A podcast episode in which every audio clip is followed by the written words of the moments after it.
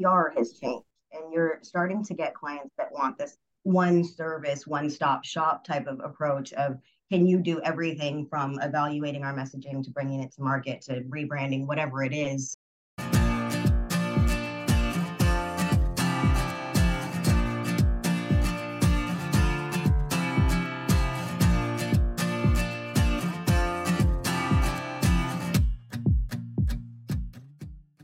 Pharmaceutical Technology presents the Drug Solutions podcast, where the editors will chat with industry experts from across the pharmaceutical and biopharmaceutical supply chain. Join us as experts share insights into your biggest questions from the technologies to strategies to regulations related to the development and manufacture of drug products. This is the Drug Solutions podcast.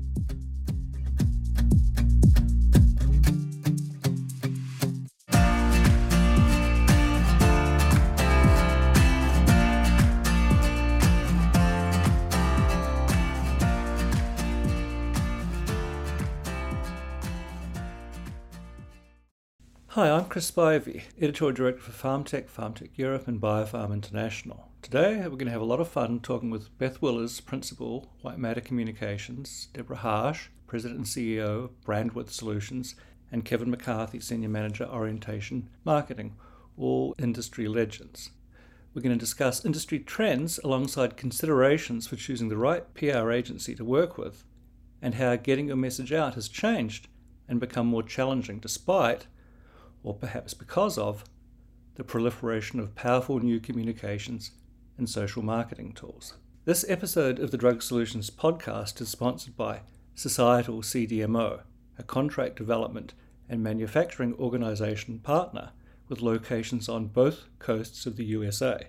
Societal CDMO offers capabilities spanning pre investigational, new drug development to commercial manufacturing and packaging for a wide range of therapeutic dosage forms, primarily focused on small molecules.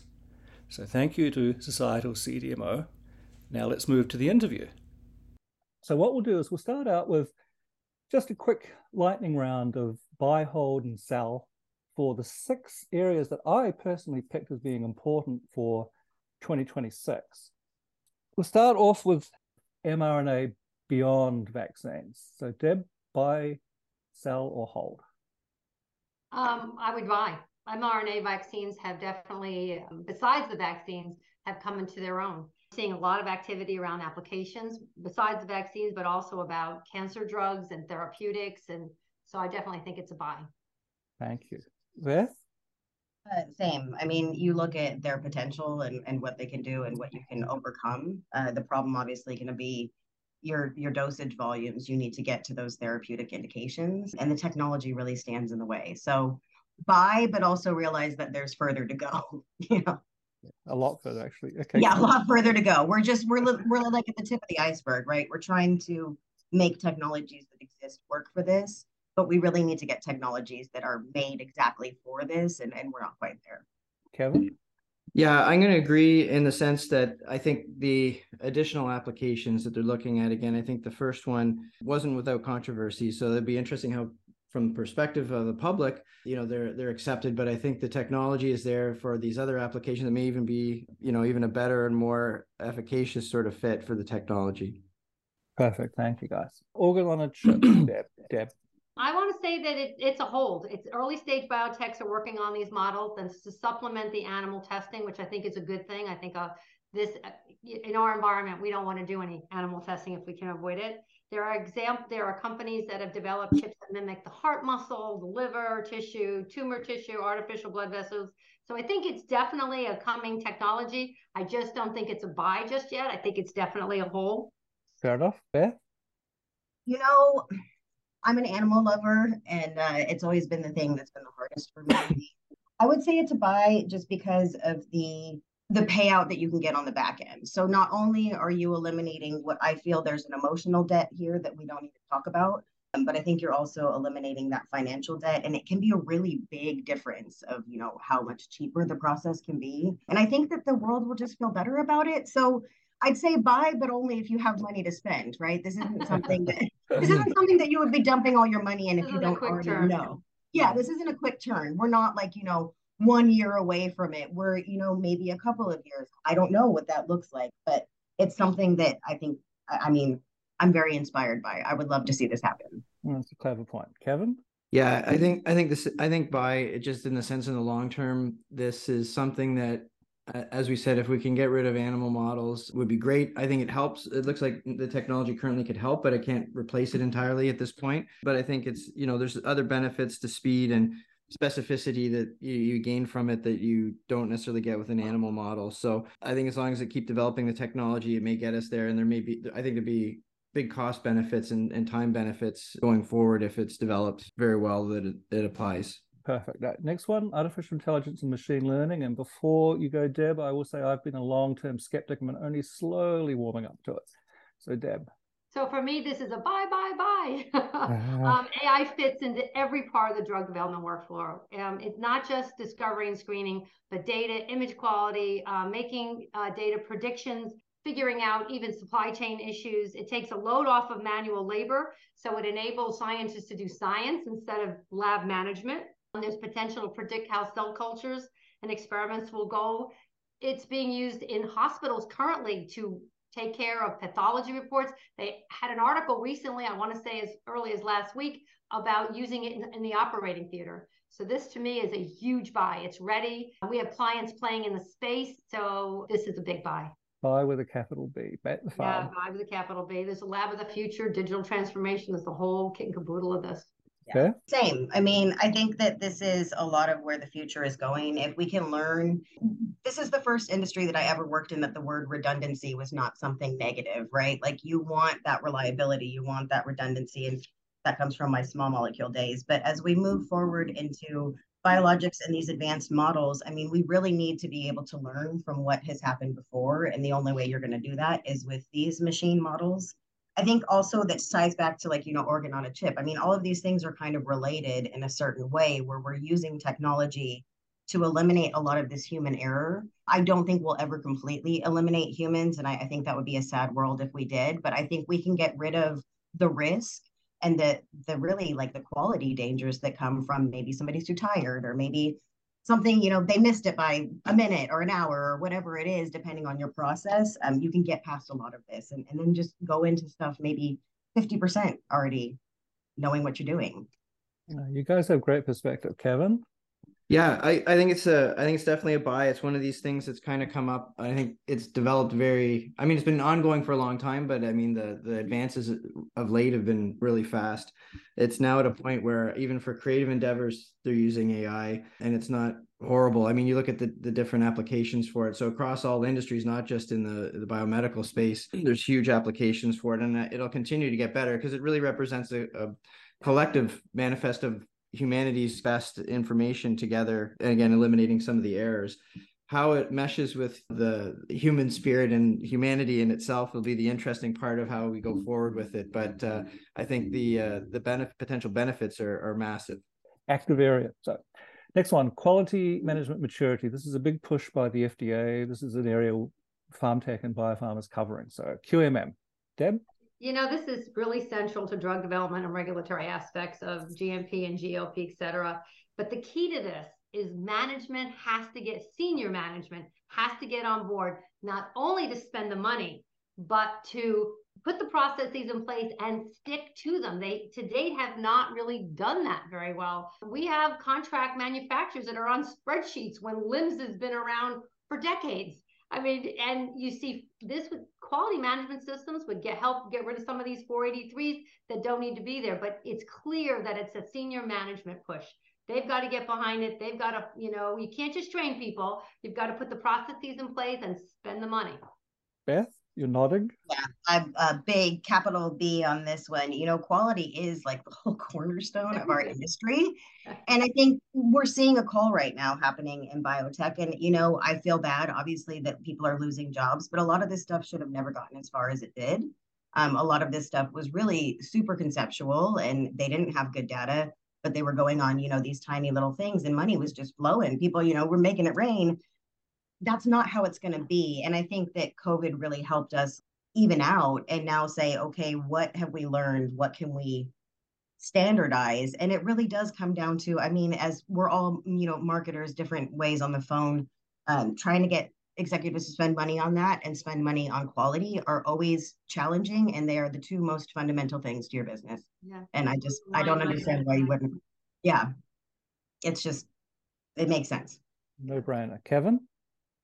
Yeah, I think it's definitely a buy. I mean, one of the things you see that's different about uh, biomedical space is there's always a drive, there's always a, a, a mix between driving to make money and make the company profitable and then providing health and benefit for for patients et cetera. The difference is that people's lives are at stake. So it's a, it's the stakes are so much bigger. And i do see sometimes there's a, a split within company management. Historically like you know 20 30 years ago especially you'd feel it more of the uh, the drive for the financial side versus and they kind of isolate quality as being a necessary evil that kind of slowed down production and didn't get things out i think if they take an, this integrated more approach uh, as part of this regulatory push it's going to make things better. They will find ways to make it more efficient and could be even cost beneficial for them in the long run. And I, I've seen cases where they you have problems with quality and you don't have a product at all, so you have zero revenue.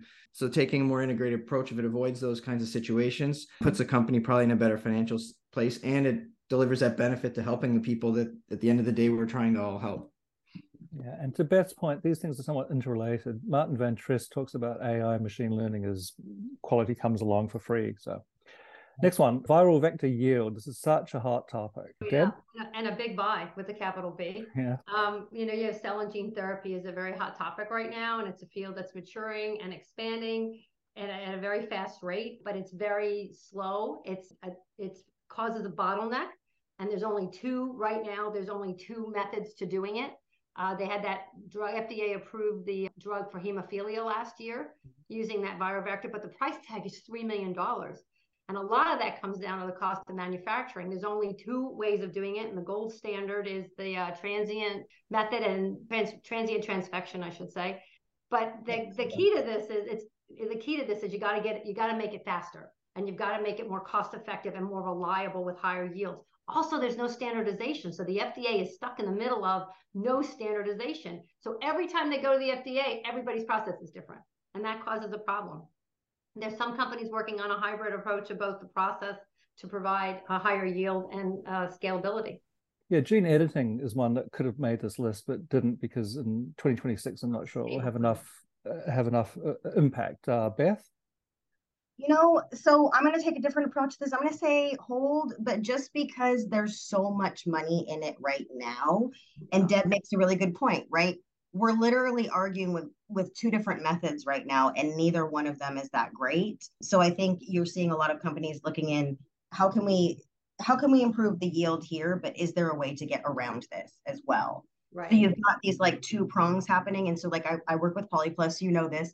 Um, and they are traditionally transfection, but what they're investing in is different delivery methods and really kind of like changing that upstream process economics approach, which I think even five years ago you wouldn't have seen from a company in transfection. So the needle is moving, and just because I can't really say which way I think it's going to go, I would I just kind of like watch and maybe see what happens. Mm-hmm. Um, but also, definitely, there's a lot of money in this space. So Deb is right. Um, I just tend to be more risk averse. nice, Kevin. I'd probably take a cautious buy in the in the same sense that I don't think it's been sort of a definitive direction on it and, and which way we're going. But I, I think you know, yeah. So I think I think the uh, you know if they can do it again, one of the the challenges with a lot of these products is the cost and the the time it takes to make them. So if, if they can find ways to standardize, it'll reduce costs and, and make these processes quicker and hopefully more affordable at the end of the day for for patients, et cetera. So cautious buy. Yeah, and actually, it's timely. We have an article coming out February about uh, Exuma, the company, and Orgenesis, another one with a different approach again. So you're right, something you can't ignore, but there may be better methods bubbling around to the surface. Last one, near patient manufacturing. So, Deb? Yeah, this topic has come up quite a bit. It came up, up at uh, week last year about bringing medicines closer to patients, especially in places where manufacturing is pretty far away. To me, this is a cautious buy. because um, while people are working on it, they're talking about taking seaworthy containers and turning them into uh, basically manufacturing plants. You've got single use manufacturing procedures that make the cleaning in between runs, especially for vaccines, quicker. You get more choices. To me, this is definitely a cautious buy. Beth? Same. You know, I think this is another one. If you've got money to spend and you've got time to hold, then I would go there. You know, you mentioned Orgenesis. They have been doing this for a while. You know, G-CON's been doing the pods for a while. We know that this model can exist and work. But again, we go back to what we're talking about with mRNA. The technologies aren't quite there yet. Do you have the right size bioreactors? Do you have the analytics that you need? Can you put a whole process chain in a container? Basically, yes, you can, but can that scale to the point that the patient needs? How do you move those containers around? There's a lot of logistics, and especially when you look at global networks, it's overwhelming. Um, but I definitely think that this is a, a key to the future. It, it does it does definitely feel like at some point we might have a little box next to the bedside in the, the hospital and they're just making whatever you need right there. How long is Right? you know, how long is it going to be? I don't know, but it does. It seems very optimistic to me. But again, this is not a short play. This is a long. No. Yeah. Perfect. Kevin? Yeah, I think I think one of the interesting parts of this is we've kind of gone from a more decentralized model to a very centralized, even global manufacturing in a single site. Then we've seen the challenges that go along with that, as well as I think it's kind of a, a this whole near patient manufacturing will really depend on personalization of medicine. And then the other side is how do you regulate it? Again, when we've got one big site that they can regulate globally and then you start dispersing them much more locally how how do you maintain that level of control? And again there's things like ai it systems that you can use for monitoring in real time and those types of things. So i think there's going to be an integration of technologies that need to happen to make this actually viable. But i see there's there's elements like these these uh, module uh, modular sort of buildings that they they can move around and things that they're starting to move in that direction. But again, there's there is that shift from sort of even batch manufacturing to continuous manufacturing, and it's a big shift for everybody because they get established and there's the FDA wants these things they say, but then how do they regulate it? And they're taking a risk by approving some of these new ideas, and if there turns out to be a problem and they've approved it, it becomes a challenge for them. So it's always the industry is going to be cautious if there's that that you know duality and risk for them as well. But i think if it benefits a patient this decentralized idea if they can maintain control and, and the quality levels would be uh, amazing for patients. Uh, i guess the sense too i'm sorry go ahead. that really meant for places where they're not close to healthcare. Yep. it's not meant for new york philadelphia or massachusetts. It's meant for perhaps sub-saharan countries or nigeria or whatever countries that need medicines closer to home yeah. I don't get the sense it's really meant for for you know agree. On top of that another layer is some of these patients have exhausted their resources and also their biology they're like really hanging on by a thread and so to get things more quickly to them. And i've got to give props to the fda a. Lot of these topics the fda has been very forward in putting themselves on out on a limb and i'm super impressed with that and they've engaged and they're asking for opinions so and I, am not trying to suck up to the FDA, although I occasionally do. I really truly believe that they're trying their level best to sort of keep up with progress. And this goes back to my days in biotech more than two decades ago now, where a lot of the individuals I meet with the FDA were genuinely trying their level best to keep up with the science. And it's just not an easy task, especially when you're specialized. Okay. You don't see. I've never seen anything like Peter Mark. He's Peter Marks is just out there talking. He's everywhere he's so ingrained. He's so involved. It's so it feels weird to me to have that much access. I and i've been here what 11 years? I've never seen that much before. Maybe i just didn't notice it but yeah it was very cool. well he's a special dude as well. All yeah. right. uh, new session. Let's have the audience understand each of you and your agencies a little better. So I'll I'll set this up with are you a coach, a resource, a creative inspiration, a connector, a battering ram, a secret source, and authoritative stakeholder. How do you see yourselves? And I'll start first with you, Deb. Okay, so I think we see ourselves, but not only as a PR agency, writing press releases because I don't know that that helps our clients get where they need to be and they don't have a million press releases. And if the press release has nothing that the press wants to talk about, it's got zero value, right? So we try to, we see ourselves as a media engagement powerhouse, building relationships with the press, providing great content for them as well as for our clients. We do more through thought leadership than press releases. And we think of ourselves more of a connector. I don't ever want to call myself a battering ram. I don't think that we want to be seen as that. But we're also coached, you know, looking at them. And a lot of our clients, we do all of their marketing with. So we can see things more holistically. We can see areas that they're not talking about that they should be talking about. I mean, I think last year we did over 27, 30 thought leadership pieces. And it's really about showing their expertise and how they work. Ideal. Thank you, then. Uh, Beth? Oh, uh, did you name your agency? Ah, sorry, Brandwidth Solutions. Yeah. Beth? Yes. So uh, I own White Matter Communications. Um, it's a small little outfit, you know, in this industry. I've, I've done something a little bit different in that um, I kind of sell myself, if that makes any sense. And all of the things that you listed on there, including the battering ram sometimes. I think that for me, I've, I've realized that kind of to Deb's point, what clients need has changed and, and how people communicate. PR has changed. And you're starting to get clients that want this like one service, one stop shop type of approach of can you do everything from evaluating our messaging to bringing it to market to rebranding, whatever it is. So my whole thing is I'm the center point and we just flex to what they need. So I have vendors that I work with that I, I really know and love, honestly, and I can rely on them. If I hand them something, it gets done. There's no micromanagement. So my model is very different in that it either goes up or down. And I really only have a small book of business, uh, very much in the supplier sector. I really like that space. Um, and it's been fun because, you know, I've got to watch the industry completely evolve. I started in small molecule. Now here I am doing cell and gene, which I sounds like science fiction, right? You know, this industry always has something new to give you. So that's that's about me. Awesome. Thank you, Kevin. Yeah, that's uh so I'm with uh, Orientation Marketing. So we're based originally in the UK and we've got an office in uh, Finland, now in the EU and we've got a, me at the Canadian office here. So we're really focused on sort of life science and pharma, primarily on the services side. That's a lot of our background. One of the things we found as an agency, I mean, in helping people, it's it's really been focused on a lot on content. And again, these these different roles that you listed, coach and resource and battering ram, really depends on on the customer and the customer needs. We have some customers that are very much less developed and they sometimes need to here's the structure and here's what we need to do. Other ones know what they want and we help them to try and guide them through, you know, the nuance of specific areas to help them. But I, I agree with some of the others that that sort of integrated, they're not coming and saying, I just want PR. There's a lot more co- connectivity between all the different things that a traditional sort of agency would do. But we find it all kind of stems from content and getting people to to help them generate content is the biggest challenge we find with a lot of customers and then getting that out there to the right people and we use the right partners.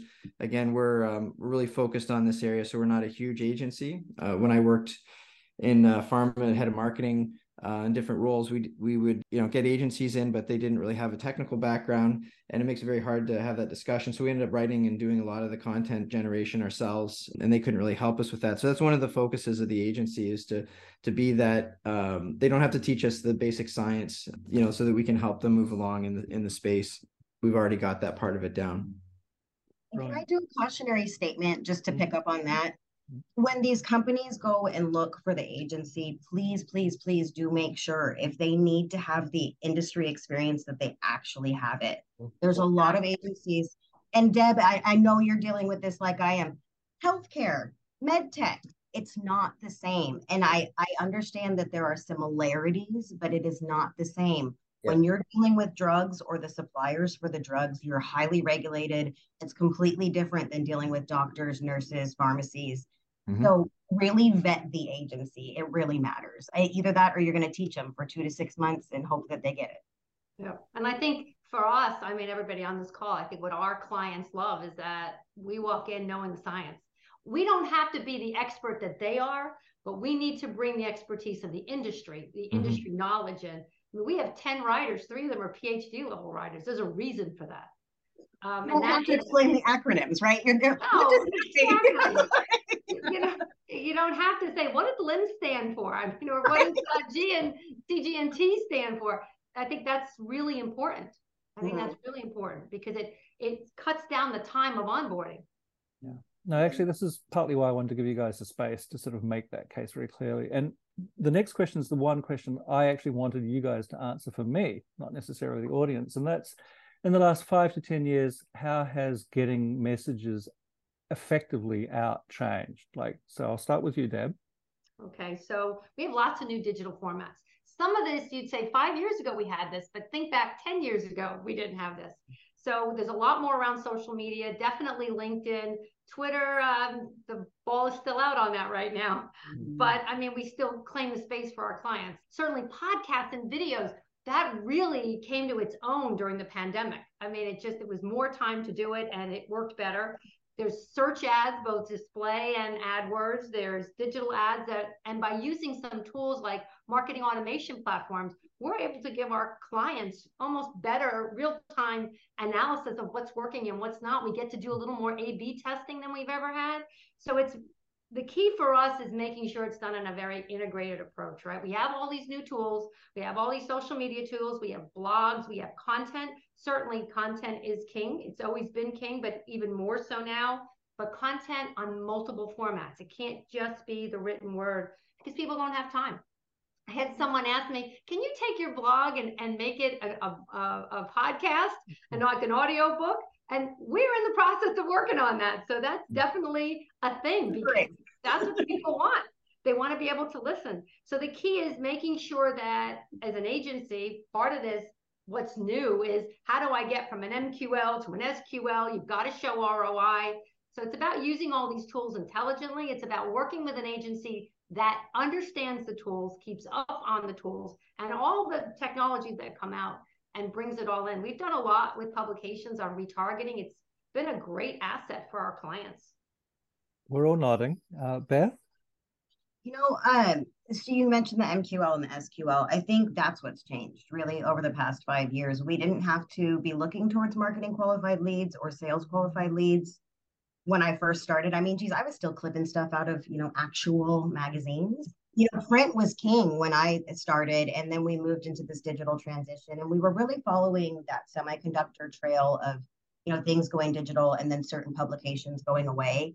This industry didn't see the call of publications, but this industry is really struggling with how to optimize those marketing automation platforms and leverage their content because they're either going in one direction so far where they don't do anything or they're doing way too much.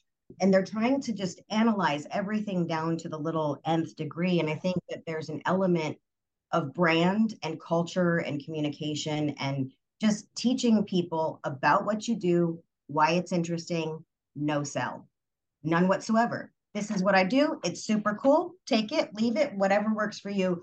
I'm i think that at the same time that we have all these powerful tools we're also trying to expect too much from them and almost like taking away some of that human element because for me what i've always loved is reaching out to the editors and creating the relationships and you know working with different customers and stuff. And uh, it still exists but it's definitely different pitching is harder getting content placed is much harder most publications want to go directly into paid and that used to not be how it was before you used to do a lot more free negotiation and then you have some companies that are spending way more and then other companies who are chopping. So that's like the trend. It's hard to say like what the actual trend is. It's here, there, and everywhere. And it's a lot more chaotic than I think it was five years ago. Maybe that's not positive, but that's that's how I feel. But it's, it's also that you used what was the rule? Six to eight times? You had to hear things now it's 14 yeah. 16 times. right? Yeah you have Way so much more. you're fighting so much more for that ear you know for that that share of voice. And uh yeah. you know there's certain companies i won't say it because this is recorded but there's one company in this industry that they talk so much they're talking over themselves constantly. Every day i have something in my inbox. Every day there's something you have to there has to be a, a point yeah. of okay we're talking to you but we're not like word vomiting on you. What am i supposed to pay attention to? I've got so many emails and so much stuff and you're coming at me every single day sometimes three four times a day? That's crazy. That's crazy. We don't we want to do just enough. You know?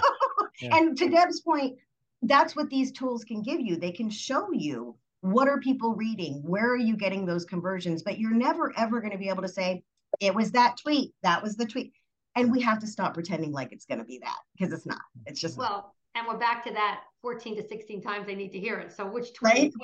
yeah, right, exactly.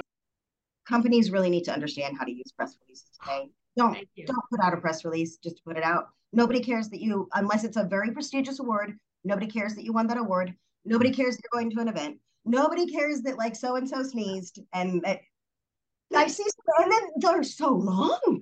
It's like two pages. What is going on here? So, you know, just like do enough and listen to the audience. What do they want from you? Yeah, I won't shock everybody by telling how many press releases I didn't read last year. Oh, I can't Oh, imagine I know. you get a day. I know. We did a It's whole just- blog series on what you write a press release about Yeah, because yeah. Oh, I read that. I saw that actually. Yeah, yeah. people want to write a press release on, oh, we had an anniversary. I think it's wait, you had an anniversary, but yeah. Right? I mean, Kevin? it, what happened? Did you open a new facility? Did like something magically appear in the sky? Like it, it could be a press release if something else happened. And I and that was actually a really good blog. I read that one. Um, yeah, yeah. you know, it's just it's crazy. How many do you get a day? Oh, this I didn't read twenty thousand last year, so I saved my. myself. And I tried, and I tried to work out if it was 0.2 of a second per one scanning through how long that would. Uh, I gave up because I'm like, yeah, I, Yeah. Twenty thousand. That's Yeah. insane. That's a Okay. lot. Kevin.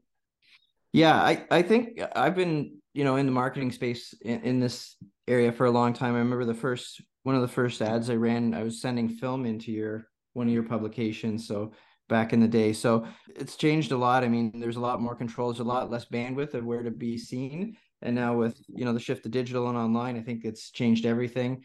And now the problem is there's, as you said, there's too much, 20,000 uh, news releases being released. And how do you get that how do you get that focus to the right people and again i think you know some of these tools and ai and these other things are going to help us to continue to be more personalized and be able to more be more customized i think some of the programs we're looking at we're, we're just saying just we cut it down and focus on the ones that we we spend the time qualifying that we know are the right targets as opposed to trying to be out there with everything with customers sometimes. Um and it's the same i do see the same thing where there's you know companies are still trying to i want to put out two news releases a month regardless of whether there's anything to talk about. Um, newsletters is the same the same thing again. So Yes. you said you you burn your you burn your credibility with them with the people that are consuming it because if you're giving them garbage they're not going to come back and read it when it is important. So either have a lot of really important stuff if you want to have that kind of tempo or find other different channels and different things that you can get out there that are meaningful for the customers that that'll really help them. That if it's good content people will engage with it. You can get it out. I mean people like chris if if he gets to read one of those 20,000 that's you know something that's that's that's actually good you know maybe maybe that's the thing that that'll get get seen. So i think it's about quality and understanding the customers again that's a that segmentation and that personalization idea of really understanding what's important to the customers what what's really critical and then the shotgun approach probably you know with the internet that means it can be global every person in the planet can almost see things so h- how do we focus on on the right people it's really hard to get them to understand when a press release is of value when it's not of value. Even having press events, if you don't have anything to talk about, it's not a good idea to have a press event. I mean, it's got to be about some something major that's of value, but it's got to be it's training them that it's not just of value to you. It has to be of value to the editor. I mean, as PR professionals, we walk a really thin line. We walk we walk the line of the taking care of our clients but we have to take care of the press too. I'm not going to lob something over to Chris and he's going to be like, Deborah, what are you sending me? It's of zero value if we don't send him something that has true meaning to it. So I think the, the key is making it's that really fine line of, of what's important for both the client and the press. Actually, part of the reason why I wanted to have your perspective is also to reinforce that it's still a people-based industry. Yes. and you still have to have the trust of whoever you're dealing with uh, that you're going to as not waste their time so that's an element we are running out of time so yeah uh, so we didn't touch conferences which is something i was going to bring up but we can potentially schedule another That would be great. yeah. So in the last little bit, just sort of final thoughts, and you can include conferences or not if you want to. But um, I had a I, I made my living out of running conferences, and I've noticed that there's still a place for the very large ones because you sort of have to be seen to be there. But effectively, there's got to be a better way for conferences to deliver for the time and energy, and actually bodily putting yourself on the line by traveling across the country, that kind of thing. But anyway, just a quick parting thought from each of you. And again, we'll start with you, Deb. I think there's, I think we've all come out of this with uh, a knowledge that we need our clients, and when clients are looking for an agency, you need to work with one that understands the industry, has the industry knowledge, has the capabilities. You know, Brandwidth Solutions looks at it from a very holistic approach. So we're since we're a full service marketing agency, try to tie all the pieces together in a very integrated way. And I think that it's really important that you you work with somebody that can speak the language. I mean, our tagline is we speak science for a reason because people get that. They understand okay, I don't have to explain an acronym to them or I don't have to I am not going to be the expert in what they make, but I certainly can understand what they do. And and we don't we know the industry super well for that. But I think that's really important. Uh, the tagline, the end piece about the conferences, I think that's a that's another bigger conversation to to weed into but uh, I want to make sure I give enough time for Beth and for Kevin as well. Well, I don't want to editorialize, but I would add to yours context and perspective. That's one of the things I find valuable talking to you. You give me the context and perspective to to weigh things. So, uh, Beth. You know, I'll go in on the events just real quick. I think that um, I you guys are probably all familiar. Rizwan does a nice little Rizwan Chowdhury does a nice list every year that I look for. If I'll share it with you, he always like has all of those. But there's um, you know, there's events that I'm very familiar with, there's events that I'm not familiar with. And when you hear about events, it's very clear what works and what doesn't based on if you talk to salespeople for like five minutes, what was the floor like? What were your I'm telling clients, cut, cut, cut, cut, cut. Why do you need to go do a big booth and everything? If you're not getting the value out of it, just send a person to the show. If you don't even like sending a person to the show, then don't and i think that that's really going to make the events kind of start to realize okay well if we're having dropping attendance or if we're getting attendees but not booths and we used to get booths that something needs to change they're mm-hmm. so overlapped i mean this year it was insane there was like three or four shows going on at the same time multiple times usually they're better about that so this is gonna, I think we're gonna see a call in events because it's just not possible and it's so expensive. And also we're trying to be better about the environment. You're flying across the globe. I don't know. I still see a lot of value in them. I just don't think there's a value in all of them. And Kevin? All right. Um, yeah, just on conferences again, I I think in the old days they used to um, it was the way that you found suppliers, it's the way you found people and interfaced. I think a lot of that's gone with you can look on the internet. There's no need to to do that in most cases, and you see that with attendance and the people that are actually going to a lot of the conferences. It's really reduced to some key people. It's smaller and smaller pool from each company that goes. So I think I think it's still important to have that human face to face interaction. I don't think we've lost that in humanity yet. That's really important to have some of those meetings with people but again it's for the right context and what are you trying to achieve with those meetings you know one of the things as an agency i just wanted to leave with is you know one of the other things is perspective i know being an outside party when you're dealing with companies, they have this internal perspective a lot of times on what's important and what's not. And then you ask them the so what question. What so what does that mean to the market? How do how do you make money? How does how is this important to an editor? And those are the kinds of questions, the hard questions sometimes you have to ask a customer that thinks this is super important.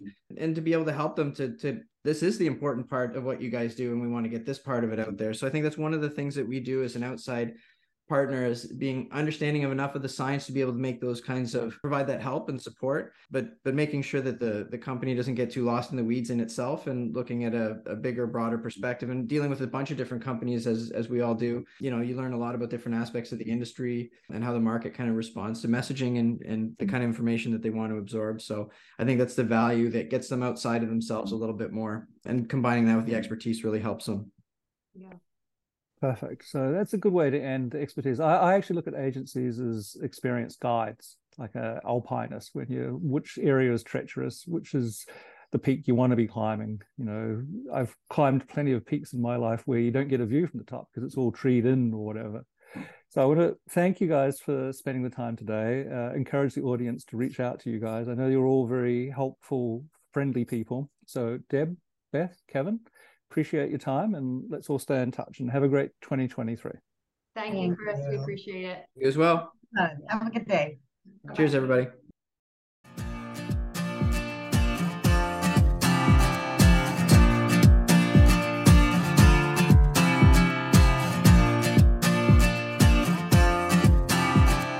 Thank you to our editors and experts for sharing their insights. Stay tuned for future episodes of the Drug Solutions podcast with the pharmaceutical technology editors. If you want to stay in touch with the pharmaceutical technology team, subscribe to this podcast as well as to our e newsletters. When you sign up for our newsletters, you will be updated about future episodes of Drug Solutions, receive our magazines, learn about upcoming webinars, and hear about episodes of Drug Digest. Thanks to everyone for joining us for this episode of the Drug Solutions podcast.